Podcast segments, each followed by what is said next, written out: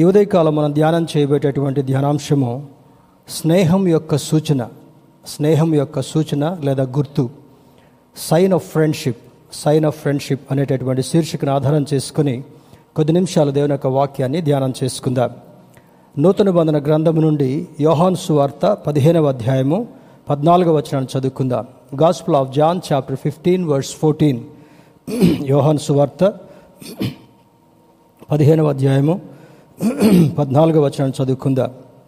నేను మీకు ఆజ్ఞాపించు వాటిని చేసిన ఎడల మీరు నా స్నేహితులయ్యుందురు ఇంగ్లీష్లో చూసినట్లయితే you are my friends if you do what I command ఒక అద్భుతమైనటువంటి మాటను మన ప్రభు అయినటువంటి యేసుక్రీస్తు భక్తుడైనటువంటి యోహాను ద్వారా రాయించినటువంటి లేఖలో బహుస్పష్టంగా ప్రత్యేకమైనటువంటి రీతిలో తన మాట్ మాట్- మాట్లాడినటువంటి మాటను మనకు పరిశుద్ధాత్మ దేవుడు ఈరోజు మన ముందుకు తీసుకుని వస్తుంటున్నాడు.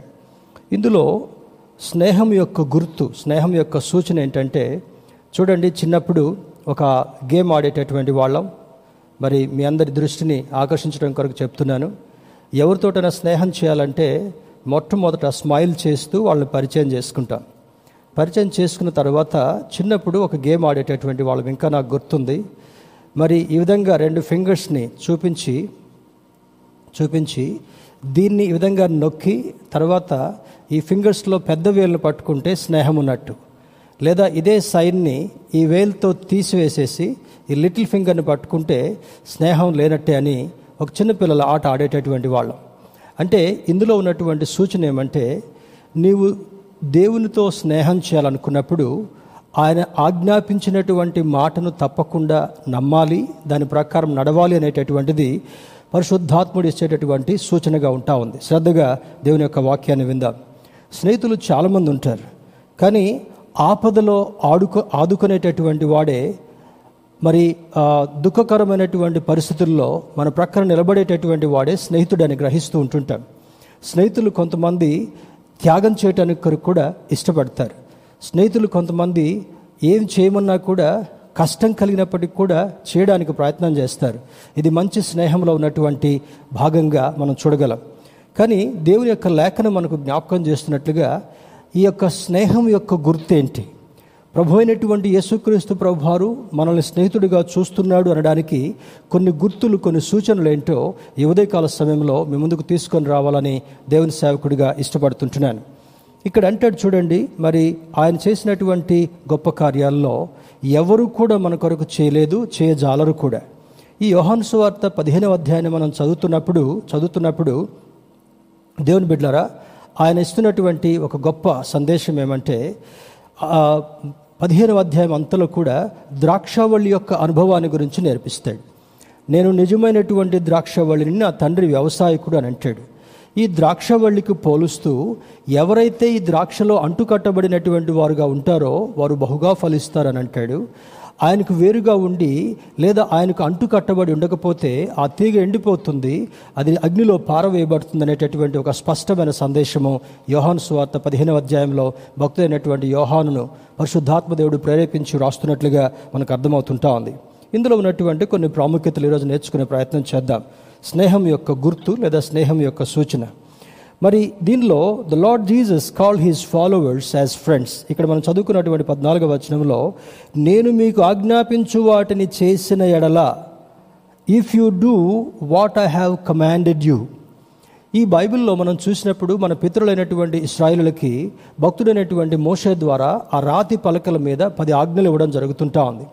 ఒక రాతి పలక మీద ఐదు ఆజ్ఞలు ఇంకొక రాతి పలక మీద ఐదు ఆజ్ఞలు ఇచ్చి మోషే భక్తుడు స్వయంగా దేవుని యొక్క చేతి వ్రాతతో చెక్కబడినటువంటి ఆ యొక్క పలకలను తీసుకుని వచ్చి క్రిందికి వచ్చి మరి తన ప్రియులైనటువంటి ఇస్రాయేల్కి ఆజ్ఞలు ఇవ్వడం మాత్రమే కాకుండా ఆ ఆజ్ఞల ప్రకారం చక్కగా నడవాలి అని సూచిస్తాడు.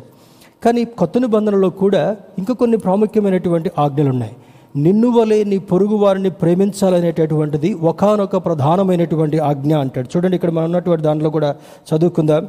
మరి దీనిలో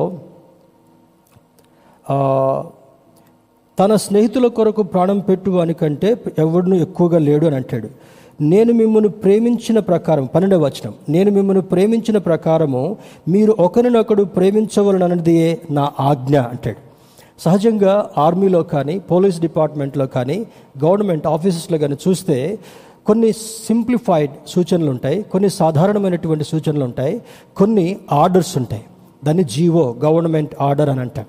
ఒక ఆర్మీ అధికారి తన నోట నుండి వచ్చేటటువంటి ఆ యొక్క కమాండ్ని తన ఫాలోవర్ తన అనుచరుడు తన దగ్గర పనిచేసేటటువంటి వ్యక్తి దాన్ని ఫాలో అవ్వకపోతే there will be strict punishments అదేవిధంగా మరి ఆ, డిపార్ట్మెంట్స్లో కూడా గవర్నమెంట్ వారు ఏదైనా ఇచ్చిన ఇచ్చినటువంటి ఆర్డర్ని ఎవరు పాటించరో దాన్ని ఉల్లంఘించిన కారణాన్ని బట్టి కొంతమందికి పెనాల్టీస్ ఇవ్వబడుతుంటా ఉన్నాయి కొంతమందికి శిక్ష విధించబడుతుంటా ఉంది.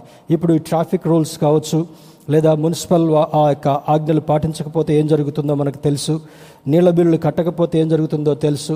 లేదా మరి బస్ పాస్ కానీ దేనైనా రెన్యువల్ చేసుకోకపోతే మనకు కలిగేటటువంటి ప్రమాదం ఏంటో పరిణామం ఏంటో మనకు అర్థమవుతుంటా ఉంది. కానీ దేవుని యొక్క స్నేహంలో యేసుక్రీస్తు ప్రభు వారు మనతో చేస్తున్నటువంటి స్నేహంలో ఉన్నటువంటి కొన్ని భాగాలను చూస్తే ఆయనను ఎవరు వెంబడిస్తారో ఆయన ఆజ్ఞలను ఎవరు పాటిస్తారో మరి వారితో స్నేహం చేసేటటువంటి దేవుడు మనం ఆరాధించేటటువంటి దేవుడు. ఇంగ్లీష్ పాటల్లో ఒక ప్రాముఖ్యమైనటువంటి పాట ఉంది. What a friend we have in Jesus మరి ఎటువంటి స్నేహితుడు యేసులో ఉన్నాడంటే ప్రాణం పెట్టగలిగినటువంటి స్నేహితుడిగా ఉన్నాడు. మన అక్కరలు తీర్చగలిగినటువంటి స్నేహితుడిగా ఉన్నాడు. మన బాధలను అర్థం చేసుకోగలిగినటువంటి స్నేహితుడిగా ఉన్నాడు. నీ కొరకు సిలువలో ప్రాణత్యాగం చేయగలిగినటువంటి స్నేహితుడిగా ఉన్నాడు. ఎవరూ చేయలేనటువంటి గొప్ప కార్యాన్ని మనందరి నిమిత్తమే చేసినటువంటి ఒకే ఒక వ్యక్తి ప్రభు అయినటువంటి యేసుక్రీస్తు అని ఈ లేఖనం మనకు స్పష్టంగా బోధిస్తుంటా ఉంది. దేవుని బిళ్ళారు ఇందులో ఉన్నటువంటి కొన్ని మాటలు త్వర త్వరగా చూద్దాం. He showed them the marks of his friendship మొట్టమొదట ఆయన చేసినటువంటిది ఏమంటే ఏషియా గ్రంథము నలభై తొమ్మిదవ అధ్యాయము పదే పదిహేను వచనాన్ని చూద్దాం. బుక్ ఆఫ్ ఐజయా ఏషియా గ్రంథము నలభై తొమ్మిదవ అధ్యాయము నలభై తొమ్మిదవ అధ్యాయము పదిహేను వచనాన్ని మనం పరిశీలన చేసినట్టు అక్కడ అంటాడు చూడండి. స్త్రీ తన గర్భమును పుట్టిన బిడ్డను కరుణింపకుండా తన చంటి పిల్లను మరచున? వారైనా మరచుదురు కానీ నేను నిన్ను మరువను? చూడుము నా అరచేతుల మీదనే నిన్ను చెక్కి ఉన్నాను. నా ప్రా నీ ప్రాకారములు నిత్యము నా ఎదుటనున్నవి. కొన్ని దినాల క్రితము మేము నేను మీ ముందుకి ఇంకొక విషయాన్ని స్పష్టంగా జ్ఞాపకం చేశాను. బైబిల్లో పాత నిబంధన గ్రంథము క్రొత్త నిబంధన గ్రంథములో అరవై ఆరు పుస్తకాలు మన కొరకు వ్రాయించబడ్డాయి. దీన్ని పరిశుద్ధ గ్రంథము హోలీ బైబిల్ అని అంటాం. మరి ఏషియా గ్రంథములో అరవై ఆరు అధ్యాయాలు ఉన్నాయి ఈ యెషయా గ్రంథం అంతటిని కూడా ప్రవచన గ్రంథంగా ఉంది కనుక దీన్ని వక్తలు లేదా థియలాజియన్స్ దాన్ని మినీ బైబిల్ అని కూడా పిలవడం జరుగుతుంటా ఉంది. ఈ బైబిల్లో ఉన్నటువంటి అరవై ఆరు పుస్తకాల్లో దేవుని యొక్క ఉద్దేశము దేవుని యొక్క చిత్తము దాని నెరవేర్పు. ఆయన మన కొరకు ఇంకా ఏం చేయబోతున్నాడు? ఏమి చేయాలని ఆశపడుతున్నాడు అనేటటువంటి దాన్ని యశ్యా గ్రంథం అరవై ఆరు పుస్తకాల్లో సంక్షిప్తపరిచి ప్రవచనాత్మకంగా భక్తుడైనటువంటి యశ్యా ద్వారా రాయించినటువంటి మాటలు ఇవి. ఈ యశ్యా భక్తుడు యేసుక్రీస్తు ప్రభు వారు పుట్టకముందు కొన్ని వందల సంవత్సరాల క్రితమే ఆయన ఈ వాక్యాన్ని మరి యొక్క మాటను ప్రవచనాన్ని తెలియజేశాడు. స్త్రీ తన గర్భమున పుట్టిన బిడ్డను కరుణింపకుండా తన చంటి పిల్లను మరచున? ఏ స్త్రీ కూడా కన్నబిడ్డను మరవదు. Mother and child they are inseparable అని అంటారు. వారిని ఎవ్వరు కూడా వేరు చేయలేరు. వేరు చేస్తే బిడ్డ తట్టుకోలేదు తర్వాత తల్లి కూడా దాన్ని ఆ బాధను తట్టుకోలేదు. అది మరణము ఎడబాపే మరణాన్ని ఎడబాపుతున్నట్లుగా ఉన్నటువంటి తీక్షణంగా ఉంటా ఉంది. ఆ తర్వాత అంటాడు వారైనా మరుచుదురు కానీ నేను నిన్ను మరువను. చూడుము నా అరచేతుల మీదనే నిన్ను చెక్కి ఉన్నాను. నీ ప్రాకారములు నిత్యము నా ఎదుటనున్నవి అంటాడు. ప్రాకారం అనగా కాంపౌండ్ కాంపౌండ్ ఎందుకు? సురక్షితాన్ని మరి రక్షణను కలగజేసేటటువంటిది. మరి ఏదైనా ప్రాణహాని కలగకుండా ఏదైనా క్రూరమృగం కలగకుండా ఎవరైనా అపరిచితులు రాకుండా ఈ కాంపౌండ్ వాల్లో భద్రపరచబడి ఉండేటటువంటి దాన్ని నీ ప్రాకారములు నిత్యము నా ఎదుటనున్నవని యహోవా దేవుడు జ్ఞాపకం చేస్తున్నాడు. చూడుము నా అరచేతుల మీద నేను చెక్కుని అన్ను. ఇటీవల మరి కాలంలో గుడ్ ఫ్రైడే రోజు మనం ఈ వాక్యాలు ధ్యానం చేసుకున్నాం. ఆయన అరచేతిలో శీలలు నాటబడ్డాయి. మరి నిన్ను చెక్కుకున్నాను అని అంటాడు. ఎందుకు చెక్కున్నాడు? ఆయనకు సొగసైనను స్వరూపమైనను లేకుండా తన అందమంతటిని కూడా పక్కన పెట్టేసేసి గాయపరచబడి మొత్తబడి నిన్ను నన్ను పాపము నుండి విమోచించు నిమిత్తమై ఆ భయంకరమైనటువంటి ఊబిలో నుండి బయటికి తీసుకుని రావడం కొరకై ఆయన అరచేతుల్లో మేకులు నాటబడ్డాయని ప్రవక్త జ్ఞాపకం చేస్తుంటున్నాడు.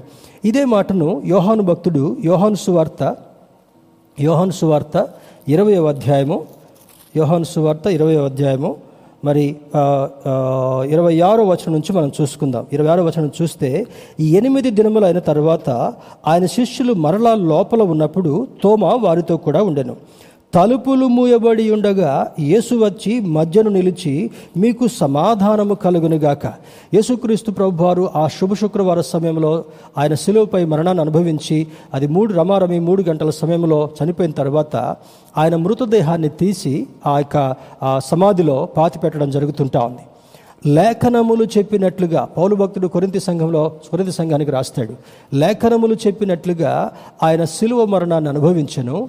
లేఖనములు చెప్పినట్లుగా ఆయన పాతి పెట్టబడి మృత్యుంజయుడిగా లేచినని యశయ భక్తుడు ప్రవచనాన్ని నలభై మూడవ అధ్యాయంలో చెప్పబడినటువంటి ఆ ప్రవచనాన్ని కొరింతి పత్రికలో పౌలు భక్తుడు దాన్ని రాస్తూ అని అంటాడు. దాన్ని రిజర్వేషన్ సండే రోజు మనం జ్ఞాపకం చేసుకున్నాం. ఆయన మృతులలో నుండి లేపబడ్డాడు. లేచిన తర్వాత మరి ఎనిమిది దినములు అయిన తర్వాత ఒకరోజు శిష్యులందరూ కూడా మరి ఆ యొక్క ఒక గ్రూమ్లో ఉండి మాట్లాడుకుంటున్నప్పుడు తలుపులు మూసి ఉండగానే ఒక అద్భుతమైనటువంటి రీతిలో యేసుక్రీస్తు ప్రభు వారు లోపలికి వచ్చి మీకు సమాధానము కలుగునుగాక అని చెప్తాడు. అప్పుడు తోమ ఆ తోమ ఏంటంటే యేసుక్రీస్తు ప్రభు వారు లేచాడు అని చెప్పాడంటే నేను నమ్మలేకపోతున్నాను.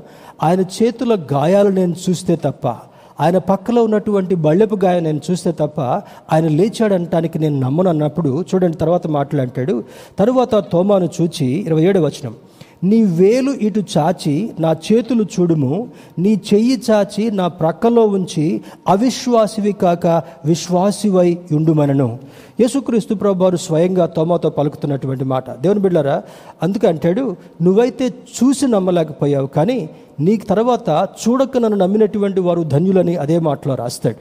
తోమా వ్యక్తపరిచినటువంటి ఆ విశ్వాసాన్ని బట్టి నా చేతుల్లో ఉన్నటువంటి గాయాలను చూడు. నా పక్కలో ఉన్నటువంటి గాయాలను చూడు.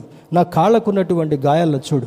నువ్వు ఎందుకు నమ్మలేకపోతున్నావు తోమా అని అంటాడు. తోమా పశ్చాత్తాపడి సరిచేయబడిన తర్వాత మన భారతదేశానికి దక్షిణ భారతదేశానికి ఒకనొక శిష్యుడిగా పంపబడడం.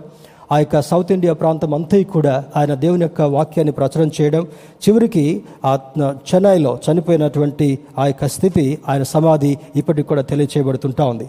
అనగా ఆయన అరచేతుల్లో మనల్ని చెక్కుకున్నాడు. కారణం ఏంటి? అరచేతిలో చెక్కడం అంటే మన దోషములను బట్టి మన అతిక్రమములను బట్టి చనిపోవలసినటువంటి వారు ఉండగా ఆయన మనల్ని బ్రతికించు నిమిత్తమై ఆయనతో సమాన అనుభవం కలిగించడం కొరకై పునరుద్ధాన అనుభవం మనలో ఎస్టాబ్లిష్ చేయడం కొరకై ఆయన అంటాడు నా అరచేతుల్లో నేను మిమ్మల్ని చెక్కుకున్నాను అని జ్ఞాపకం చేస్తున్నాడు. మరి he said as the father has loved me so have loved you పదిహేనవ అధ్యాయము తొమ్మిదవ వచనం పరిశీలన చేస్తే అంటాడు తండ్రి నన్ను ఎలాగూ ప్రేమించనో నేనును మిమ్మను అలాగే ప్రేమించుతని నా ప్రేమ యందు నిలిచియుండుడి అంటే తండ్రి తన కుమారుడైనటువంటి యేసుక్రీస్తును ఎంతగా ప్రేమించాడంటే తన చిత్తాన్ని నెరవేర్చడం కొరకై శిలువ మరణానికి అప్పజెప్పబడినప్పటికీ కూడా తన ఆత్మను తండ్రికి అప్పజెప్పినటువంటి కారణాన్ని బట్టి లేఖనముల నెరవేర్పులో భాగంగా మూడవ దినాన తనని లేపాడు. లేపిన తర్వాత ఆయన ఆరోహణుడై తండ్రి దగ్గరికి వెళ్ళాడు. తండ్రి దగ్గరికి వెళ్తున్నప్పుడు యోహాను సువార్త పద్నాలుగవ అధ్యాయంలో శిష్యులు కలవరపడినట్లుగా ఉంది. పద్నాలుగవ అధ్యాయం మొదటి వచనంలో అంటాడు మీ హృదయములను కలవరపడనీయకుడి. ఎందుకు కలవరం? ఏసుతో ఉన్నంత కాలం వాళ్ళు క్షేమంగా ఉన్నారు. ఏసైతో ఉన్నంత కాలం వాళ్ళ ఆకలి దప్పులు లేకుండా ఉన్నారు. ఏసైతో ఉన్నంత కాలం సముద్రం మీద ప్రయాణం చేస్తున్నప్పుడు తుఫాన్లు కలిగి భయంకరమైనటువంటి ప్రాణభయం కలిగిన సందర్భాల్లో కూడా వారు సురక్షితంగా అద్దరికి చేర్చబడ్డారని వారు కలిగినటువంటి నమ్మకాన్ని బట్టి ఏసఐ చనిపోయి ఆరుఢునుడు వెళ్తూ ఉంటే చాలా బాధపడతారు. అప్పుడు ఏసై అన్నటువంటి మాట ఏమంటే మరలా నేను మీ ఎద్దుకు వచ్చి మిమ్మల్ని తీసుకెళ్తాను. మీకంటే ముందుగా వెళ్ళి నేను మీకు స్థలం సిద్ధం చేయడం కొరకు వెళ్తున్నానని ఒక అష్యూరెన్స్ ఇవ్వడం జరుగుతుంటా ఉంది. తండ్రి నన్ను ప్రేమించిన లాగున నేను మిమ్మను కూడా ప్రేమిస్తున్నాను. అంటే he has establish his love through this through this particular statement ఈ యొక్క ప్రత్యేకమైనటువంటి ఆ యొక్క మాట ద్వారా ఆయన యొక్క ప్రేమను మన ఎడల వెల్లడిపరుస్తున్నట్లుగా అర్థమవుతుంటా ఉంది. మరి మరి ఒకటి చూసినట్లయితే చూడండి. He said he even laid his life for them ఆయన మన కొరకు ప్రాణం పెట్టినటువంటి వాడుగా ఉన్నాడు. ఇదే మాటని యోహాను భక్తుడు యోహాను సువార్త పదవ అధ్యాయము పదకొండవ వచనంలో మనం రాయబడినటువంటి మాటను చూద్దాం. జాన్ టెన్ టెన్ లెవెన్ నేను గొర్రెలకు మంచి కాపరిని మంచి కాపరి గొర్రెల కొరకు తన తన ప్రాణమును పెట్టును. ఈ ఈయన యోహాన్ మరి దావిదు భక్తుడు ఇరవై మూడో కీర్తనలో రాస్తూ అంటాడు యహోవా నా కాపరి నాకు లేమి కలగదు. ఈ కాపరి చేసేటటువంటి కార్యాలు ఏమోదగా ఉంటా ఉన్నాయి? పచ్చిక గల చోట్ల నన్ను పరుణ చేసేటటువంటి వాడు. నా ఆకలి తీర్చేటటువంటి వాడు. నాకు భద్రతనిచ్చేటటువంటి వాడు. క్రూర మృగముల నుండి నా హాని కలగకుండా సురక్షితంగా ఉంచేటటువంటి వాడు.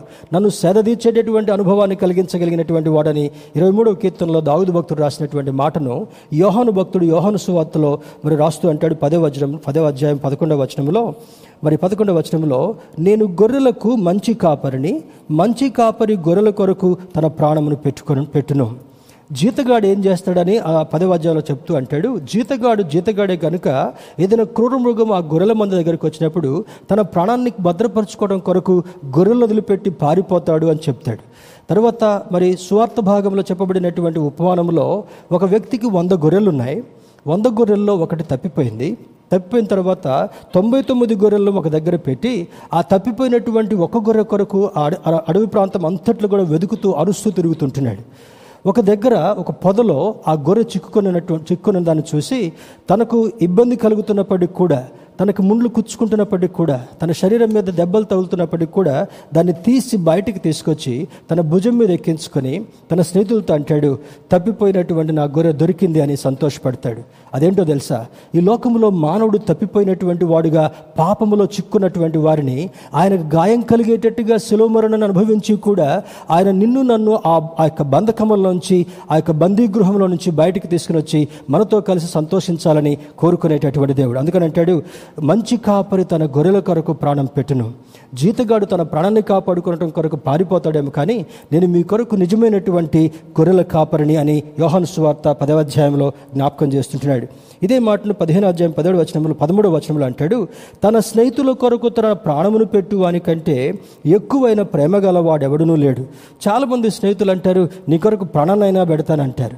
నీ కొరకు ఏదైనా చేస్తానంటారు. నీ కొరకు ఏదైనా త్యాగం చేస్తానంటారు. కానీ ఆ సమయం వస్తే దానిని తప్పించుకునేటటువంటి వారుగా ఉంటారు. దేవుని బిళ్ళరా ఈ ఉదయకాల సమయంలో పరిశుద్ధాత్మ దేవుడు జ్ఞాపకం చేస్తున్నటువంటి సత్యం ఏంటంటే ఏసయ్య నీ కొరకు నా కొరకు ఒక మంచి స్నేహితుడిగా ప్రాణం పెట్టినటువంటి వాడు.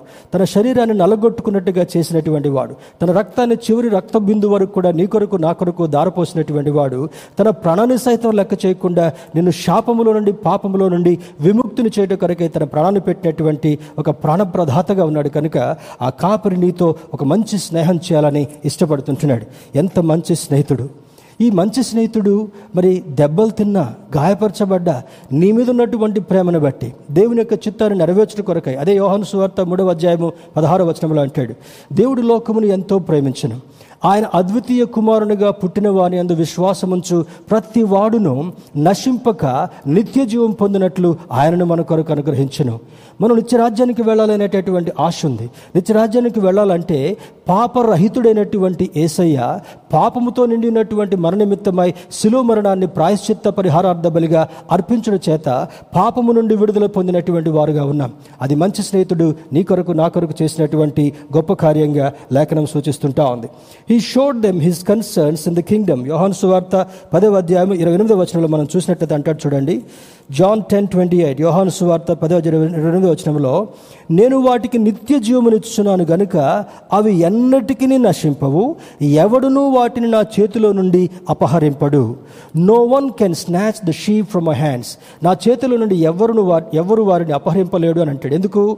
వారి కొరకు ప్రాణం పెట్టినటువంటి వాడుగా ఉన్నాడు. వారిని నిత్య జీ నిత్య జీవాన్ని ఇచ్చడం కొరకు నిత్య జీవం ఇచ్చడం ఇవ్వడం మాత్రమే కాకుండా నిత్య రాజ్యంలో నిత్యము ఆయనతో ఉండేటటువంటి అనుబంధాన్ని కలిగించడం కొరకు ఈ మంచి స్నేహితుడు చేసినటువంటి గొప్ప కార్యంగా మనం చూడగలుగుతున్నాం. దీన్ని పదహారు వచనంలో చూద్దాం. పదిహేను పదహారులో చూస్తే పదిహేను అధ్యాయం పదహారు వచనంలో మీరు నన్ను ఏర్పరచుకొనలేదు.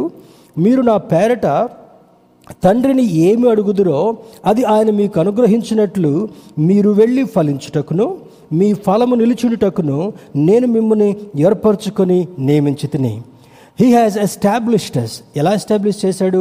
తండ్రి ప్రేమించినట్లుగా మనల్ని ప్రేమిస్తూ మనము ప్రతిఫలము పొందేటటువంటి వారుగా ఫలము పొందేటటువంటి వారుగా మనల్ని చూడాలనుకున్నటువంటి ఉద్దేశాన్ని ఆయన వ్యక్తపరుస్తుంటున్నాడు. ఈ పదిహేనవ అధ్యాయంలో ద్రాక్షవళి యొక్క అనుభవాన్ని చెప్పడం మాత్రమే కాకుండా ఆయనలో నిలిచి ఉండేటటువంటి వారు ఫలించేటటువంటి వారు ఆయనకు వేరుగా ఉండి మనం ఏమీ సాధించలేము. ఎనిమిదవ వచనంలో బహుగా ఫలించడం వలన పరలోకమందున్నటువంటి తండ్రి మహిమపరచబడేటటువంటి వాడుగా ఉన్నాడని ఆ అనుబంధాన్ని ఆ యొక్క ఆత్మీయ బాంధవ్యాన్ని ఈ యొక్క యోహాను భక్తుని ద్వారా యేసుక్రీస్తు ప్రభు వారు పరిశుద్ధాత్మ దేవుడు రాయిస్తున్నట్లుగా మనకు అర్థమవుతుంటా ఉంది. He taught them everything God had given him ఆయన ఏమి చేయాలనుకున్నాడో తండ్రి మన జీవితంలో ఏమి చేయాలని నిశ్చయించాడో అవన్నీ యేసుక్రీస్తు ప్రభు ద్వారా జరిగించాడు కనుక ఆ ప్రేమ ఆ స్నేహం యొక్క ఆ యొక్క ఆ యొక్క ఆధిక్యత మనలో కనబడుతున్నట్లుగా అర్థమవుతుంటా ఉంది. He gave them the opportunity to share in his kingdom ఆయన ఆయన యొక్క ఆయన యొక్క రాజ్యములో మనం ఏ విధంగా ఉండాలి అనేటటువంటి దాని గురించి నేను ఇప్పుడు జ్ఞాపకం చేసినట్లుగా యోహాను సువార్త పద్నాలుగు అధ్యాయం మూడు నాలుగు వచనాలు మనం పరిశీలన చేసినట్లయితే అక్కడ అంటాడు చూడండి. మొదటి వచనంలో మీ హృదయమును కలవరపడని యొక్కుడి అని అంటాడు. దేవుని అందు విశ్వాసం ఉంచున్నారు కనుక నా యందునూ విశ్వాసం ఉంచుడి ఆ మాట చెప్తూ మూడు నాలుగు వచనాల్లో నేను వెళ్ళి మీకు స్థలము సిద్ధపరిచిన ఎడల నేనుండు స్థలములో మీరును ఉండులాగున మరలా వచ్చి నా యొద్ద నుండుటకు మిమ్మల్ని తీసుకుని పోవుదును. This is the promise this is an assurance ఈ వాగ్దానాన్ని ఈ యొక్క అష్యూరెన్స్ని ఎలాగిస్తుంటున్నాడు? నేను మీకంటే ముందుగా వెళ్ళి స్థలాన్ని సిద్ధపరచబోతుంటున్నాను. ఆయన తండ్రి చెప్పినట్లుగా ముప్పై మూడున్నర సంవత్సరాలు జీవించాడు. మూడున్నర సంవత్సరాలు ఈ లోకంలో పరిచర్యను కొనసాగించాడు. తన కొరకు పన్నెండు మంది శిష్యులు ఏర్పాటు చేసుకున్నాడు. తండ్రి ఏ విధంగా జరిగించమన్నాడు అవన్నీ వారికి బోధించాడు. వారిని సర్వలోకమునకు వెళ్ళి సర్వసృష్టికి సువార్తను ప్రకటించండి. అందరిని నా శిష్యులుగా చేయండి అని చెప్పాడు. ఆ కమిషన్ ఆ యొక్క ఆజ్ఞను వారికి ఇచ్చిన తర్వాత ఆయన చనిపోయి పాతి పెట్టబడి మూడవ దినాన మృత్యుంజడే లేచి ఆరోహణుడే వెళ్ళిపోతుంటున్నాడు. ఆ మూడవ వచనం నాలుగవ వచనంలో అంటాడు చూడండి. నేను వెళ్ళి మీకు స్థలము సిద్ధపరిచిన ఎడల నేనుండు స్థలములో మీరును ఉండులాగున మరలా వచ్చి నా యుద్ధ మిమ్మల్ని తీసుకుని పోవుదును. నేను వెళుచున్న స్థలమునకు మార్గము మీకు తెలియనని చెప్పాను. దేవుని బిళ్ళరా ఆయన ముందుగా వెళ్ళి ఎందుకు వెళ్తున్నాడు ఎందుకు ఆరోహణ వెళ్తున్నాడు ఆనాడు శిష్యులకు చెప్పినటువంటి మాట మన ఆత్మీయులు అనేటువంటి మనకు కూడా పరిశుద్ధాత్మ దేవుడు జ్ఞాపకం చేసేది ఏమంటే మనకంటే ముందుగా ఆయన వెళ్ళి ఆయనను వెంబడించేటటువంటి ప్రతి ఒక్కరికి కూడా స్థలం సిద్ధం చేస్తున్నాడు. ఒక ఉదాహరణ చెప్తాను.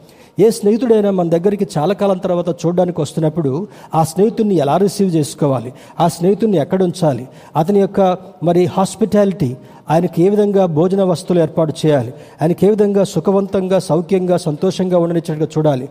ఆ స్నేహితుడిని చూడి చూపించవలసినటువంటి ప్రదేశాలన్నీ కూడా ఎలా తీసుకుని వెళ్ళరాగాలని ఒక చక్కని ప్రణాళికను మనం వేసుకుంటాం. అదేవిధంగా ఆయనను వెంబడించేటటువంటి వారిని ఆయన మరి స్నేహితులుగా చూడడం మాత్రమే కాకుండా తండ్రి యొక్క ఉద్దేశాన్ని వారి కొరకు నెరవేర్చేటటువంటి వాడుగా మాత్రమే కాకుండా ముందుగా ఆరోహణుడై వెళ్ళి ఆయనను వెంబడించేటటువంటి ప్రతి ఒక్కరికి కూడా స్థలం సిద్ధం చేస్తారని ఆయన జ్ఞాపకం చేస్తుంటున్నాడు. దేవుని బిడ్డరా ఎంత గొప్ప ఆధిక్యత. స్థలం సిద్ధం చేయడం మాత్రమే కాకుండా నేనుండు స్థలములో మీరును ఉండులాగన. చూడండి స్నేహితుడు ఒక దగ్గర ఉండి మరి మనం వేరే దగ్గర ఉండటం కొరకు ఇష్టపడ్డాం. కలిసి ఉన్న కొద్దిసేపు కూడా వారితో కలిసి మాట్లాడాలనుకుంటాం. మరి క్షేమ సమాచారాలన్నీ కూడా తెలుసుకోవాలనుకుంటాం. బాగోగులు తెలుసుకోవాలనుకుంటాం. ఏదైనా అవసరత ఉంటే తీర్చాలనేటటువంటి ఆలోచన కూడా కలిగి ఉంటాం. కానీ యేసుక్రీస్తు ప్రభు వారు ఒక స్నేహితుడిగా నీయందు నాయందు చేసినటువంటి గొప్ప కార్యం ఏంటంటే సిలువ ద్వారా సంధి చేసుకోవడం మాత్రమే కాకుండా దూరమైనటువంటి ఆ యొక్క మానవుణ్ణి ఆదాము ఏ విధంగా దూరం అయిపోయాడు ఆజ్ఞని అతిక్రమించడం వల్ల ఉల్లంఘించడం వల్ల మరలా పోగొట్టుకున్నటువంటి మానవుణ్ణి ఒక తప్పిపోయిన కుమారుడు తిరిగి వచ్చడానికి ఆ ఉపమానాలు ఏ విధంగా చూస్తున్నామో మనందరము తిరిగి ఆయన దగ్గరికి రావాలని ఆయనతో కలిసి ఉండాలని మరి ఆ, నిశ్చయించుకున్నటువంటి ఆశ కలిగినటువంటి దేవుడు మన దేవుడై ఉంటున్నాడు. అందుకే అంటాడు చూడండి మరి ఇన్ని కార్యాలు చేసిన తర్వాత దేవుని బిడ్డారా వాట్ జీసస్ డస్ ఏసే నీ కొరకు నా కొరకు ఏం చేయాలనుకుంటున్నాడు ఏం చేశాడని త్వర త్వరగా కొన్ని విషయాలను చూద్దాం. మరి as a companion he walks with us ఒక ఒక బాధ్యత కలిగినటువంటి స్నేహితుడిగా మనతో నడిచేటటువంటి వాడు. దీనికి ప్రాముఖ్యమైనటువంటి విషయాలు మనం ఆదికాండ భాగంలో చూసినట్లయితే తాను తన రూపంలో సృష్టించినటువంటి ఆదాముతో ప్రతిరోజు సాయంకాలం వేళ దేవుడు మాట్లాడేటటువంటి వాడు. తన బిడ్డలతో తండ్రి మాట్లాడినట్లుగా మాట్లాడుతూ నువ్వు ఈరోజు వేటి వేటికి పేర్లు పెట్టావు. ఏ విధంగా ఉన్నావు అని వారితో ప్రతిరోజు కూడా సంభాషణ చేసినటువంటి వాడు.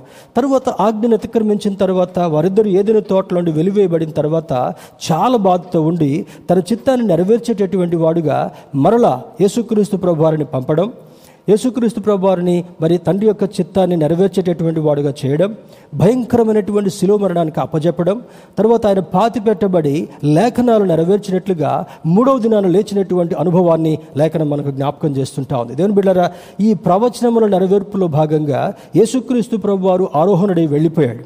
వెళ్ళిపోయిన తర్వాత శిష్యులతో అంటాడు నేను మీ కొరకు స్థలం సిద్ధం చేయడం కొరకు వెళుతున్నాను. స్థలం లేకపోతే నాకు చెప్పండి. నేను మీకు స్థలం ఏర్పాటు చేస్తాను. నేనుండు స్థలములో మీరును ఉండులాగున. మీతో నేను కలిసి ఉండేటట్టుగా నేను ఒక మంచి అద్భుతమైనటువంటి అవకాశాన్ని పరిస్థితిని నేను సిద్ధం చేస్తున్నానని లేఖనంలో ఆయన జ్ఞాపకం చేస్తాడు. అబ్రహాంతో దేవుడు మాట్లాడుతూ అంటాడు అబ్రహాము చాలా ధనవంతుడిగా ఉన్నాడు మనకు అది తెలుసు. మరి క్లుప్తంగా చెప్పాలంటే అబ్రాము అన్నీ కలిగినప్పటికీ కూడా వాటిని అనుభవించడం కొరకు వారసుడు లేని కారణాన్ని బట్టి చాలా దుఃఖంతో బాధతో నిరాశతో ఉన్నటువంటి సందర్భంలో మహోన్నతుడైనటువంటి దేవుడు అబ్రాముతో మాట్లాడాలనుకుంటాడు. ఇంకా ఆయనప్పటికీ అబ్రహాముగా మార్చబడాల. అబ్రాహంతో మాట్లాడుతూ తన డెబ్బై ఐదో సంవత్సరాలు మాట్లాడుతూ అంటాడు అబ్రాహ్మ నీకు అన్నీ ఉన్నాయి అనుభవించడానికి వారసుడు లేడు కానీ ఈ లోకం ఇవ్వలేనటువంటి దాన్ని నేను నీకు ఇవ్వాలనుకున్నాను అని అంటాడు. లోకం ఏమిచ్చింది? పేరిచ్చింది? డబ్బు ఇచ్చింది ఆస్తి ఇచ్చింది హోదా ఇచ్చింది మరి వైఢూర్యంతో కూడినటువంటి జీవితాన్ని జీవించేటటువంటి ఆ స్థితిని అబ్రామ్కు కల్పించబడ్డాయి. కానీ దాన్ని అనుభవించుట కొరకు వారసుడు లేని కారణం వల్ల మనసులో ఒక రకమైనటువంటి బాధ వేదన కలిగినప్పుడు అబ్రాముతో దేవుడు మాట్లాడుతూ అంటాడు నేను చెప్పినట్లుగా నీవు నడిచినట్లయితే నేను పంపించినటువంటి స్థలమునకు నీవు వెళ్ళినట్లయితే నీతో ఒక నిబంధన నేను చేయబోతున్నాను అబ్రామ మరి అని చెప్పిన తర్వాత అబ్రాముతో ఇరవై నాలుగున్నర సంవత్సరాలు ప్రతిరోజు సాయంకాల వేళ దేవుడు మాట్లాడేటటువంటి వాడు. ఒక స్నేహితుడు మాట్లాడినట్లుగా అబ్రాము దేవునితో మాట్లాడేటటువంటి వాడని లేఖనం సెలవిస్తుంటా ఉంది. దేవుని బిడ్డరా ఆ విధంగా సిద్ధపరిచిన తర్వాత తన నూరవ ఏటు మరి వయస్సు వచ్చినటువంటి ఆ ప్రాయంలో అబ్రామును దేవుడు ఇస్సాకు ఇస్సాకు ద్వారా ఆశీర్వదించబడ జరుగుతుంటా ఉంది. ఇస్సాకును వాగ్దాన పుత్రుడిగా ఇచ్చినప్పుడు అబ్రాహం చాలా సంతోషిస్తాడు.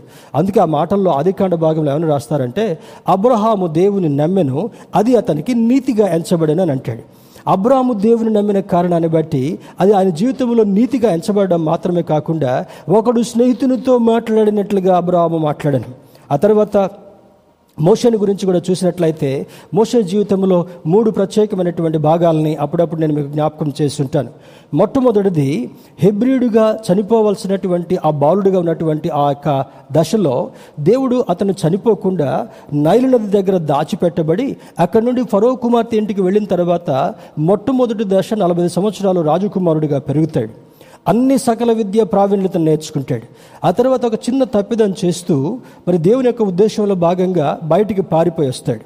వచ్చిన తర్వాత రెండవ దశ తన మామ అయినటువంటి ఇత్రో దగ్గర గొర్రెల మందలను మేపేటటువంటి వాడుగా ఉంటాడు. నలభై సంవత్సరాలు ఆ యొక్క అరణ్య మార్గంలో గొర్రెలను మేపుతూ మేపుతున్నప్పుడు ఒక దినాన మహోన్నతుడైనటువంటి దేవుడు ఆ పదలో నుండి మోషతో మాట్లాడుతూ అంటాడు మోషే నా ప్రజలైనటువంటి ఇస్రాయల్ యొక్క ఆక్రందన నేను విన్నాను. నిన్ను నాయకుడిగా ఎన్నిక చేసుకుని ఐగుప్తులో బందీలుగా ఉన్నటువంటి వారిని నేను విడుదల చేసుకొని తీసుకొని రావాలనుకుంటున్నానని అంటాడు.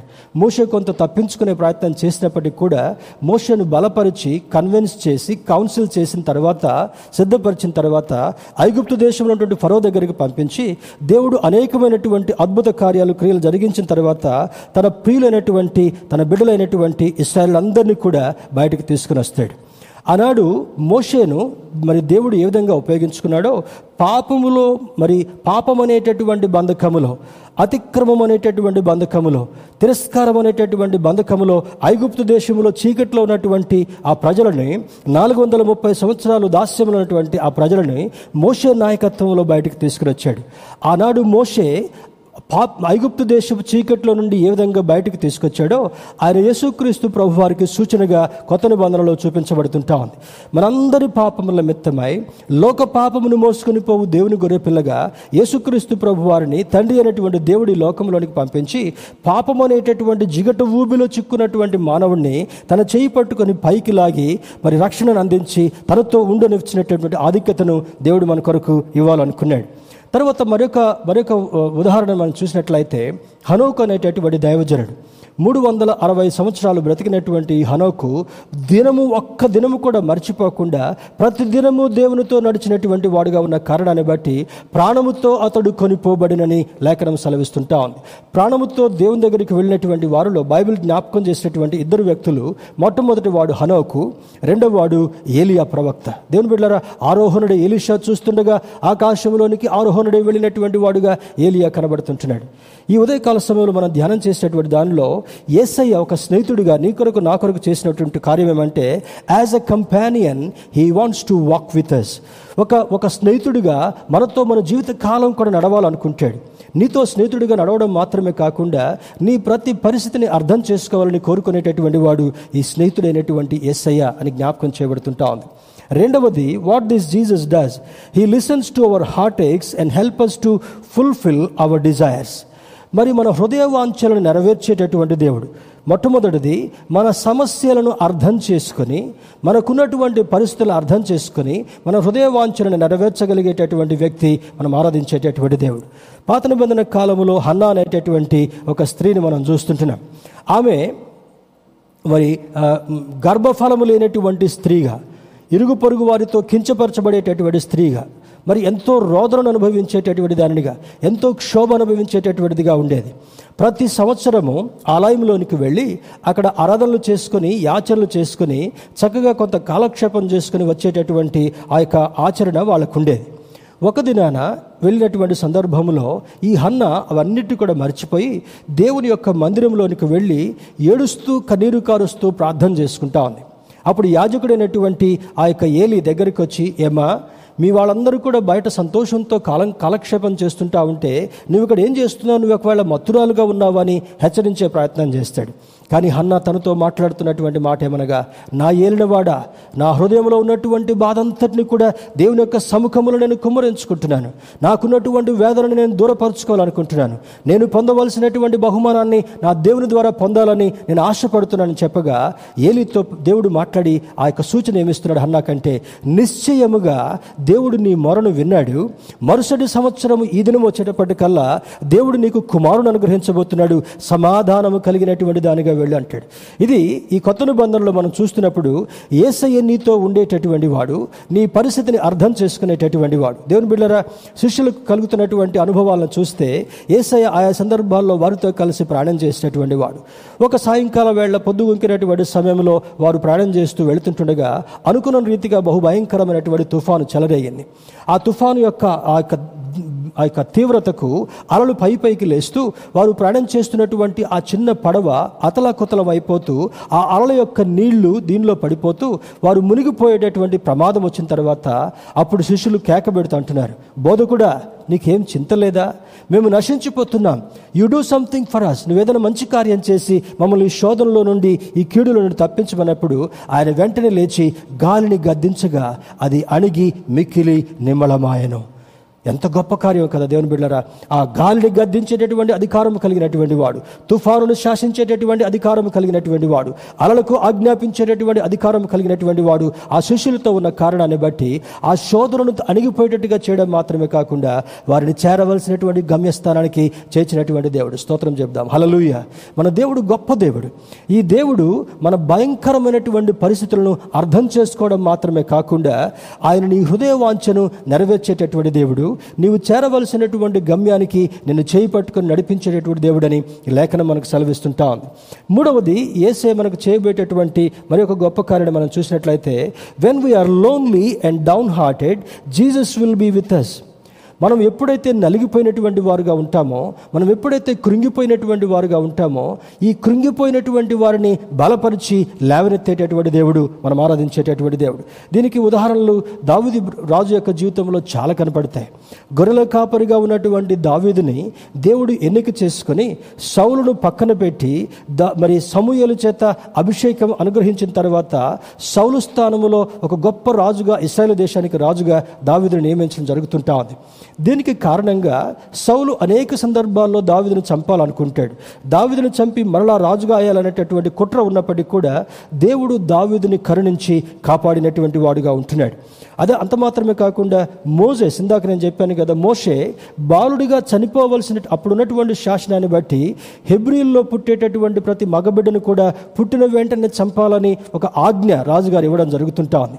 కానీ దేవుని బిడ్డరా ఆ ఆ యొక్క మోసే పుట్టినటువంటి సందర్భంలో అక్కడ ప్రాణభీతి నుండి తప్పించడం మాత్రమే కాకుండా ఎక్కడి నుండి అయితే శాసనం వచ్చిందో అదే గృహానికి రాజగృహానికి మోసే నడిపించడం జరుగుతుంటా ఉంది. దేవుడు చేసేటువంటి కార్యాలు మన కళ్ళకు అర్థం కావు. అందుకని ఒక కొత్త నిబంధనలు రాస్తాడు we can't comprehend with our mind మన మనసుకు అర్థం కానటువంటిది మన మనసుకు గోచరము కానటువంటి గొప్ప విషయాలని నీ కంటికి కనబడినటువంటి దానిని చెవికి వినబడినటువంటి దానిని నీ హృదయానికి అర్థం కానటువంటి దానిని నీ జీవితంలో కార్యాలు చేయాలని కోరేటటువంటి దేవుడు మనం ఆరాధించేటటువంటి దేవుడు. మోషేకు మరి చాలా ఇబ్బందులు ఉన్నప్పుడు సహాయం చేశాడు. ఆ ఫరో దగ్గరికి వెళ్ళిన తర్వాత చాలా సందర్భాల్లో ఫరో అతన్ని విసిగించడం జరుగుతుంటా ఉంది. ముందు పంపిస్తానంటాడు తర్వాత పంపించాడు. తర్వాత దేవుని వైపు చూసినప్పుడు దేవుడు ఒక ఒక కీడును పంపించగానే ఒక తెగుళ్ళను పంపించగానే మరలా పంపిస్తున్నాడు అదే విధంగా పది రకాల తెగులని మరి యహోవా దేవుడు వారి మీదకి పంపించి చిట్టు చివరిగా తట్టుకోలేక కఠినుడైనటువంటి ఘటినుడ ఘటినుడైనటువంటి ఆ ఫరో మనస్సును మార్చి తన ప్రజలైనటువంటి ఇస్రాయల్ కూడా బయటికి పంపించడం జరుగుతుంటా ఉంది. దేవుని యొక్క కార్యాలు మన మన హృదయానికి అర్థం కానటువంటివిగా ఉంటాయి. మోస జీవితంలో మాత్రమే కాకుండా దావీదు యొక్క జీవితంలో మాత్రమే కాకుండా ఆయనను వెంబడించినటువంటి వారిని స్నేహితులుగా చూడడం మాత్రమే కాకుండా ఆ స్నేహితుల కొరకు చేయవలసినటువంటి గొప్ప కార్యాలన్నింటినీ కూడా చేయగలిగినటువంటి సమర్థుడు మనం ఆరాధించేటటువంటి దేవుడని ఈ లేఖనం మనకు సెలవిస్తుంటా ఉంది. నాలుగవది చూసినప్పుడు our companionship is stronger when we love each other and obey his commands దీన్ని రెండు బాటలుగా చూడవచ్చు స్ట్రాంగర్ అండ్ టైటర్ అంటే ఈ స్ట్రాంగ్ అంటే బలంగా దృఢంగా ఉండేటటువంటిది టైట్గా ఉండటం అంటే గట్టిగా బిగుసుకుని ఉండేటటువంటిది. ఈ స్నేహం ఎవ్వరు కూడా విడదీయలేనటువంటిది. ఒక అడ్వర్టైజ్మెంట్ని కొంతకాలం క్రితము మరి చూసి నేను దీనికి పోల్చాలని నేను ఇష్టపడుతుంటున్నాను. ఈ ఫెవికాల్ అడ్వర్టైజ్మెంట్ మరి ఎంత దృఢంగా ఆ చెక్క అతుక్కుంటుందో ఆ యొక్క మరి షీట్ అతుక్కుంటుందో చూపించడం కొరకు దాన్ని ఫెవికాల్ అనేటటువంటి గ్లూ చేత ఆ గమ్ చేత అతకబెట్టిన తర్వాత ఇటొక ఏనుగు ఇటొక ఏనుగుండి వాళ్ళు లాగి చూపించే ప్రయత్నం చేస్తారు. ఆ రెండు ఏనుగులు లాగుతూ ఉంటాయి. రెండు బలమైనటువంటి ఏనుగులు లాగినప్పటికీ కూడా ఆ అతుక్కున్నటువంటి ఆ చెక్క విడిపోదు అని చెప్పడం కొరకు జోరులగాకే ఎంత గట్టిగా ఎంత గట్టిగా రెండు ఏనుగులు బలంగా లాగుతున్నప్పటికీ కూడా అవి విడిపోదు. నీవు దేవుణ్ణి అనుసరించి నడుస్తున్నప్పుడు నీతో అటువంటి బంధము విడదీయరానటువంటి బంధము నీతో ఉండడం మాత్రమే కాకుండా ప్రతి పరిస్థితిలో కూడా నీ తోడుండి సహాయం చేసేటువంటి మంచి స్నేహితుడు ఈ స్నే ఈ యొక్క యేసుక్రీస్తు ప్రభువారని లేఖనం సెలవిస్తుంటా ఉంది. అవర్ కంపానియన్షిప్ ఈ స్ట్రాంగ్గా when we love each other and obey his commands దీనికి ఒక మంచి ఉదాహరణ బైబిల్లో డేవిడ్ అండ్ జోనథన్. యోనథాన్ అనేటటువంటి వాడు సౌలు యొక్క కుమారుడు. దావీదు మరి రాజుగా ఎలా చేయబడ్డాడు? ఫిలిస్తీన్ల సర్దార్ అయినటువంటి గొలియాతును ఎవరు హతమారుస్తారో వారికి నా కుమార్తెనిచ్చి పెళ్ళి చేస్తారని ఒక ఒక విషయం బయటికి చెప్పడం మాత్రమే కాకుండా దావేదు చిన్నవాడైనప్పటికీ కూడా I can win with the power of God అంటాడు. ఈ కత్తి చేతను ఈటి చేతను నేను చే చేయలేను కానీ నా దేవుని యొక్క శక్తి చేత నేను చేయగలనని ఆ యుద్ధ భూమిలోనికి వెళ్ళి ఫిలిస్తీన్ల సర్దార్ అయినటువంటి ఒక్క చిన్న నున్నటి రాయి తన ఒడిసెలలో పెట్టుకొని విసిరి వేసిన తర్వాత అహంకారుడైనటువంటి గొలియాతు యొక్క నొదుటను చొచ్చగా అతడు అక్కడ యుద్ధ భూమిలో పడిపోయాడు. ఎన్ని మరి సౌలుకి అవి చెప్పినట్లుగా ఆ యొక్క ఫిలి ఫిలిస్తీన్ల యొక్క తల తీసుకొని రావాలంటే కత్తి కూడా తన దగ్గర లేదు. ఏ కత్తి అయితే ఫిలిస్తీన్ల సర్దారు తన వరలో పెట్టుకున్నాడో ఆ కత్తిని దూసి అతని చెస్ట్ మీద కూర్చొని ఆ పీక నరికేసి సౌల్ రాజు దగ్గరికి తీసుకుని వస్తాడు. King Saul I brought the head of this this this Palestinian Goliath దేవుని బిడ్డారా ఆ గొలియాత్ అనేటటువంటి అహంకారుణ్ణి ఈ బాలుడైనటువంటి మరి దావీదు ఏ విధంగా తీసుకురాగలుగుతున్నాడు? దేవుని యొక్క శక్తి చేతనే. అందుకని అంటాడు చూడు శక్తి చేత కాదు బలము చేత కాదు కేవలము తన ఆత్మ ద్వారానే. యుద్ధము యహోవాదే the battle belongs to the Lord ఈ స్నేహితుడు నీ పక్షాన యుద్ధం చేసేటటువంటి వాడు ఈ స్నేహితుడు నీ కొరకు న్యాయం చేసేటటువంటి వాడు ఈ స్నేహితుడు నీ కొరకు జయమిచ్చేటటువంటి వాడు మరణమును గెలిచినటువంటి యేసుక్రీస్తు ప్రభు వారు తనను వెంబడించేటటువంటి ప్రతి ఒక్కరికి కూడా అదే పునరుద్ధాన అనుభవాన్ని అదే జయ సంకేతకాన్ని ఇవ్వాలని ఆశపడుతుంటున్నాడు. దేవుని బిళ్ళరా మరి దేవుని సేవకుడిగా ఆ సందర్భాల్లో ఎన్ని శోధనలు కలిగినప్పటికీ కూడా ఎంత ఒత్తిడి కలిగినప్పటికీ కూడా కొంతమంది ప్రియులు నమ్మశక్యం కానటువంటి పరిస్థితులు మరి అందిస్తున్నప్పటికీ కూడా దేవుని యొక్క సముఖంలో చేరి ప్రార్థించుతున్నటువంటి కారణాన్ని బట్టి నా దేవుడు నాకు విజయం ఇవ్వడం మాత్రమే కాకుండా సమాధానంతో నడిపిస్తూ నా నా జీవితంలో నన్ను ముందుకు తీసుకుని వెళ్తుంటున్నాడు. I have great faith in God దేవుని మీద ఒక గొప్ప విశ్వాసం కలిగినటువంటి ఒక అల్పుడనైనటువంటి సేవకుడిగా ఆయన దృష్టిలో నేను బ్రతుకుతుంటున్నాను. తర్వాత అంటే చూడండి మరి డేవిడ్ అండ్ జోనతన్ తర్వాత ఐదవది we will bear more fruits which lasts longer ఇదే యోహాను సువార్త పదిహేను అధ్యాయము ఎనిమిది వచనంలో మనం చూసినట్టు అక్కడ అంటాడు చూడండి పదిహేను ఎనిమిదిలో gospel of John chapter fifteen verse eight మీరు బహుగా ఫలించుట వలన నా తండ్రి మహిమపరచబడును ఇందువలన మీరు నా శిష్యులు ఒగుదురు అని అంటాడు. దేవుని శిష్యులు అవ్వాలంటే ఫలించేటటువంటి వారుగా ఉండగలగాలి. ఫలించాలంటే ఆయన వెంబడించేటటువంటి వారుగా ఉండాలి. ఆయన వెంబడించాలంటే ఆయన నమ్మేటటువంటి వారుగా ఉండాలి. ఆయన నమ్మాలంటే ఆయన మాట వినేటటువంటి వారుగా ఉండాలని ఈ లేఖనం సెలవిస్తుంటా ఉంది. దేవుని బిడ్డరా you have to you have to understand the the the plan what God has for you and మీ నీ కొరకు నా కొరకు ఆయన ఇచ్చినటువంటి ప్రణాళిక ఏమంటే ఎవరు ఆయన మాట వింటారో ఎవరు ఆయన మాట ప్రకారం నడుస్తారో ఎవరు ఆయన్ని వెంబడిస్తారో వారి కొరకు ప్రాణం పెట్టేటటువంటి వాడుగా మాత్రమే కాకుండా వారి జీవితంలో జయమును అనుగ్రహించేటటువంటి జయశీలి నీవు నేను ఆరాధిస్తున్నటువంటి ప్రభు అయినటువంటి యేసుక్రీస్తు. తర్వాత ఆరవది అంటాడు చూడండి whenever we walk through the trouble world we can count on his companionship నీ జీవితంలో భయంకరమైనటువంటి పరిస్థితుల్లో నువ్వు నడుస్తున్నప్పటికీ కూడా దాని దావిదు భక్తుడు ఇరవై మూడవ కీర్తనలో అంటాడు గడాంధకారపు లోయలలో నేను సంచరిస్తున్నప్పటికీ కూడా ఏ అపాయమునకు నేను భయపడను. ఆయన జీవితం అంతా కూడా అంధకారమైనటువంటి వాటిలో నడుస్తూ చిట్ట చివరిగా వెలుగుతో జయాన్ని పొందేటటువంటి వాడు భక్తుడైనటువంటి దావిదు. కారణం ఏమనగా దావిదును దేవుడు అంటాడు ఇతడు నా హృదయానుసారుడు. ఎవరు దావీదు వలె దేవుని యొక్క హృదయాన్ని అనుసరించి నడిచేటటువంటి వారుగా ఉంటారో వారికి ఎన్ని శోధనలు కలిగినప్పటికీ కూడా ఎన్ని సవాళ్ళు వచ్చినప్పటికీ కూడా ఎంతమంది గొల్యాత లాంటి అవరోధాలు వారి ముందున్నప్పటికీ కూడా వాటిని సునాయసంగా గెలుస్తూ ముందుకు వెళ్ళేటటువంటి ఆధిక్యతను మనం ఆరాధించేటటువంటి దేవుడు నీకు నాకు ఇవ్వాలనుకుంటాడు. కమ్ వాట్ మే ఏది జరిగినప్పటికి కూడా ఎంతమంది మరి మనల్ని వమ్ము చేసినప్పటికి కూడా ఎంతమంది మనల్ని బ్యాక్ స్టాబర్స్గా ఉన్నప్పటికి కూడా ఎంతమంది మేలు పొంది కూడా మన మేలు మర్చిపోయినప్పటికి కూడా నీవు సులువు వేయబడినటువంటి యేసు వైపు చూసినప్పుడు ఆ యేసై నీకు స్నేహితుడిగా ఉండడం మాత్రమే కాకుండా నీ ప్రతి పరిస్థితిని అర్థం చేసుకుని నీ నీ యొక్క మార్గం అంతట్లో నీకు తోడుగా ఉండి నీకు సహాయం చేసి జయమిచ్చేటటువంటి వాడని జ్ఞాపకం చేస్తుంటున్నాడు. When whatever we whenever we walk through the trouble world we can count on his companionship దేవుడు నాకు సహాయకుడును విమోచకుడు అంటాడు. దావిదు భక్తుడు రాస్తున్నటువంటి కీర్తనలు అంతట్లో కూడా దేవునితో అతనుకున్నటువంటి సంబంధం ఏ విధంగా ఉంది? దేవుడు చేసినటువంటి గొప్ప కార్యాలేంటి? అవన్నీ కూడా కీర్తనల రూపంలో ఆయన పాఠాల పద్యాల రూపంలో రాయడం మాత్రమే కాకుండా ఒక గొప్ప సాక్షిగా దావిదు నిలబడడం జరుగుతుంటా ఉంది. మరి ఒకటి చూసినప్పుడు చూడండి అక్కడ అంటాడు when we walk through the unexpected situations we can see his will and help మనము ఊహించినటువంటి పరిణామాలు మనకు జరుగుతున్నప్పుడు నీవు నీవు మరి గెస్ట్ చేయలేనటువంటి పరిస్థితులు నీ జీవితంలో కలుగుతున్నప్పుడు దేవుడు నీ పక్షాన ఉండడం మాత్రమే కాకుండా ఆయన చిత్తాన్ని నీలో నెరవేర్చేటటువంటి వాడుగా ఉంటాడు. దానికి ఒక అద్భుతమైనటువంటి ఒక ఒక సంఘటన బైబిల్లో షడ్రక్ మెషక్ అభజ్ఞుగా అనేటటువంటి వారు వారితో దేవుడున్నటువంటి ప- పరిస్థితి. దాన్ని ప్రవక్త రాస్తూ అంటాడు నీవు జలముల గుండా వెళుతున్నప్పుడు కూడా జలములు నిన్ను ముంచలేవంటాడు నీవు అగ్ని గుండా వెళుతున్నప్పుడు కూడా అగ్ని నిన్ను కాల్చలేదని అంటాడు. దాన్ని మరి మన యవనస్తులకు పాటలో పాడతాడు నజరేయుడా నా ఏసయ్య అనేటటువంటి మార్ ఆ పాట. దానిలో అగ్ని లాంటి పరిస్థితుల్లో నువ్వు వెళుతున్నప్పటికీ కూడా డూ ఆర్ డై సిచ్యువేషన్స్లో నువ్వు వెళుతున్నప్పటికీ కూడా షడ్రకు మెషకు అభిజ్ఞలు వాళ్ళు చేస్తున్నటువంటి స్టేట్మెంట్ ఏంటంటే రాజుతో మరి ఎవరైతే రాజు యొక్క ఆజ్ఞను శిరసా వహించి పాటించరో వారిని ప్రణాళతో ఉండగానే నరకాగ్నిలో అగ్నిగుండంలో పారవేయబడతారు అనేటటువంటిది ఆనాడు ఉన్నటువంటి శాసనం.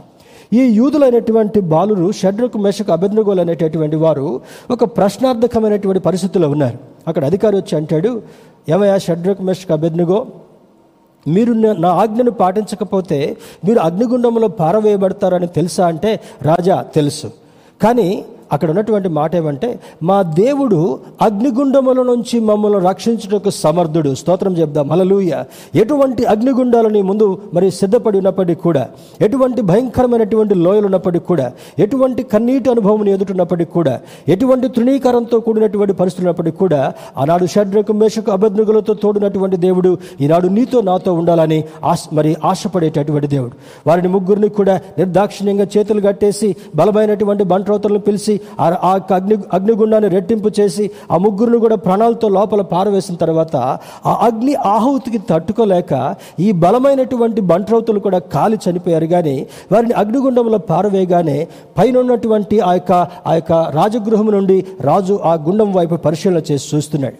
చూస్తున్నప్పుడు జరిగినటువంటి సంఘటన ఏమంటే రాజు ఆజ్ఞ చేత కట్టివేయబడినటువంటి తాళ్ళు తెగిపోయి వారు ముగ్గురును వేస్తే నాలుగో వ్యక్తి రాజు కనబడుతుంటున్నాడు. వెంటనే కళ్ళు నలుపుకుంటూ తన అధికారులు పిలిచి అంటున్నాడు. ఎంతమందిని మనం అగ్నిగుండంలో పడవేసింది? రాజా ముగ్గురిని అయ్యా. మరి నాకు నాలుగో వ్యక్తి కనబడుతున్నాడు మీకు కూడా నాలుగో వ్యక్తి కనబడుతున్నాడా? Yes king we're watching the fourth person అయ్యా రాజుగారు నాలుగో వ్యక్తిని మేము చూస్తున్నాం. ఎవరైనా చూసినప్పుడు వారికి ఆశ్చర్యం కలిగింది. అగ్నికి ఆహుతైపోయి మసిబొగ్గులాగా బూడిదవ్వాల్సినటువంటి ఆ ముగ్గురు యవనస్తులతో ఒక క్రొత్త వ్యక్తి వాళ్ళతో ఉండడం మాత్రమే కాకుండా వాళ్ళు సంతోషంతో అగ్నిగుండంలో పాటలు పాడుతూ తిరుగుతున్నటువంటి సంభవాన్ని చూసిన తర్వాత రాజుకు మతి మతిపోయి పైనుంచి కేక వేస్తూ వాళ్ళని పిలుస్తుంటున్నాడు. ఆ ఆ యొక్క అధికారులకు ఆజ్ఞిస్తుంటున్నాడు వాళ్ళు బయటికి పిలవండి. వాళ్ళని బయటికి పిలిచిన తర్వాత ఈ రాజు పరిగెత్తుకుని వాళ్ళ దగ్గరికి వచ్చి వాళ్ళ వెంట్రుకలు వాసన చూస్తున్నాడు. వాళ్ళ బట్టలు పట్టుకొని చూస్తున్నాడు. వాళ్ళ చేతులు తడిమి చూస్తున్నాడు. వాళ్ళ వాళ్ళ దేహం అంతటిని గమనిస్తున్నాడు.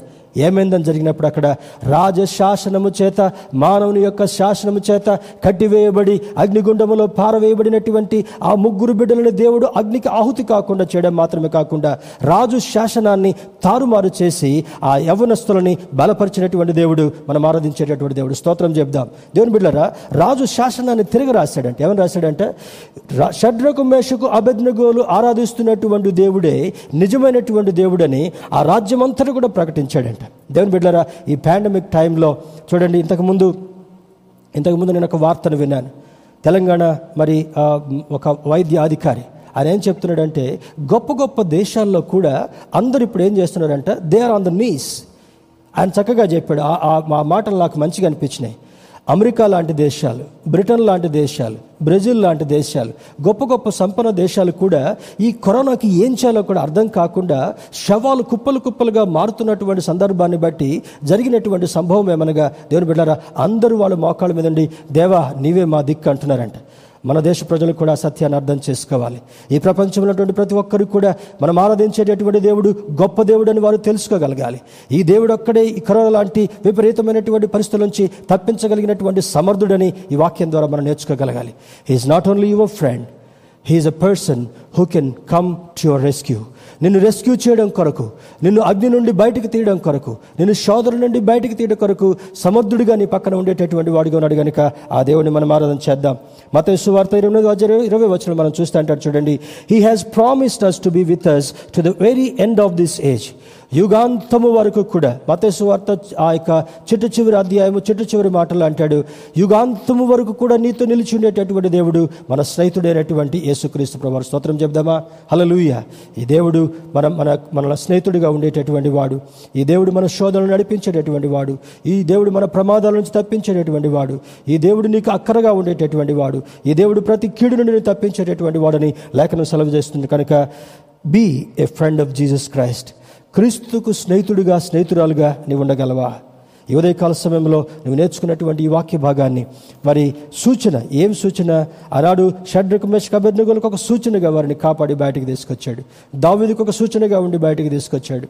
హన్నాకు ఒక సూచనగా ఉండి తన హృదయవాంఛ నెరవేర్చాడు. డేవిడ్ అండ్ జోనతాన్ని ఒక స్నేహబంధంగా చూపిస్తూ అంతకంటే గొప్ప స్నేహితుడిగా నీకు నా కొరకు ఉండాలనుకుంటున్నాడు.